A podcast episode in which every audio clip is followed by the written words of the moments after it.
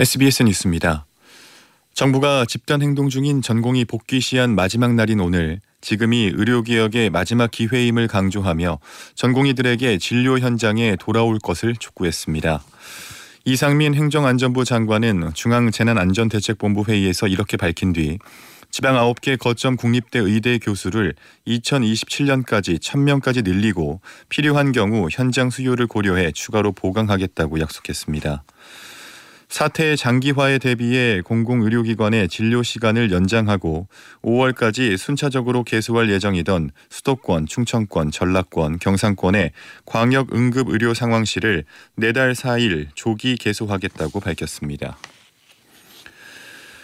한국 백혈병 환우회 등 9개 환자 단체가 참여한 한국 환자 단체 연합회는 오늘 기자회견을 열고 전공의는 사직 방식의 집단 행동을 이제는 멈추고 응급 중증 환자에게 돌아와 이들이 겪는 불편과 피해, 불안부터 멈추게 해야 한다고 호소했습니다. 또 중증 환자는 적시에 치료를 받는 것이 생명 연장을 위해 중요하다며 질병의 고통과 죽음의 불안과 싸우는 것만으로도 벅찬데 치료 연기는 사형 선고와도 다름없다고 밝혔습니다. 이들은 또 수련병원 전공의 집단 행동이 또 발생할 경우를 대비해 정부에 재발 방지 대책을 마련해 달라는 진정서를 인권위에 제출하기로 했습니다. 국민의힘 공천관리위원회가 미 결정 선거구 가운데 두 개의 선거구를 우선 추천, 두 개의 선거구를 경선 지역으로 선정했습니다. 인천 계양갑에서는 19대 국회의원을 지낸 최원식 변호사가 경남 창원 진해구에서는 조달청장 출신 이종욱 후보가 공천을 받았습니다. 서울 중랑갑에는 김삼호와 차보건 후보가 양자 경선을 합니다. 대전 중구에서는 강영환, 이은권, 최원기 후보가 3자 경선을 진행하기로 했습니다. 민주당 전략공천관리위원회는 홍영표 의원 지역구인 경기 부평 을에 이동주 비례대표 의원, 박선원 전 국정원 차장 2인 전략 경선을 실시한다고 발표했습니다. 기동민 의원 지역구인 서울 성북을 지역엔 영입 인재 김난금 변호사를 안미석 의원 지역구 경기 오산에는 차지호 교수를 각각 전략 공천했습니다. 홍영표, 기동민 두 현역 의원은 컷오프 됐습니다.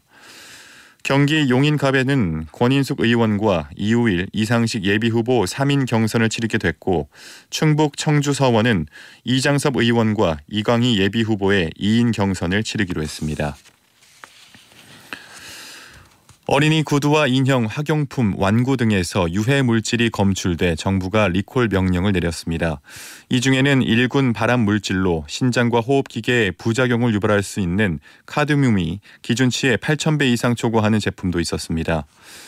산업통상자원부 국가기술표준원은 신학기를 맞아 학생용품과 생활용품에 대한 안전성 조사를 시행한 결과 안전 기준을 충족하지 못한 42개 업체에 42개 제품에 대해 수거 등 리콜 명령을 내렸습니다. 오늘은 전국이 대체로 흐리겠습니다. 충청 남부와 남부지방, 제주도에는 비 또는 눈이 내리겠습니다. 예상 적설량은 제주도 산지와 경남 서부 내륙은 1에서 5cm, 호남과 그 밖의 영남에는 1cm 내외입니다. 낮 기온은 서울 8도 등 전국이 6도에서 9도가 예상됩니다. 오후부터는 전국 대부분 지역에서 강한 바람이 불겠습니다. 강원 동해안과 영남 해안은 너울성 파도가 높아 해안가 안전사고에 주의가 필요합니다. 서울 지방의 현재 기온은 5도, 습도는 62%입니다. 김윤상입니다. 뉴스를 마칩니다. SBS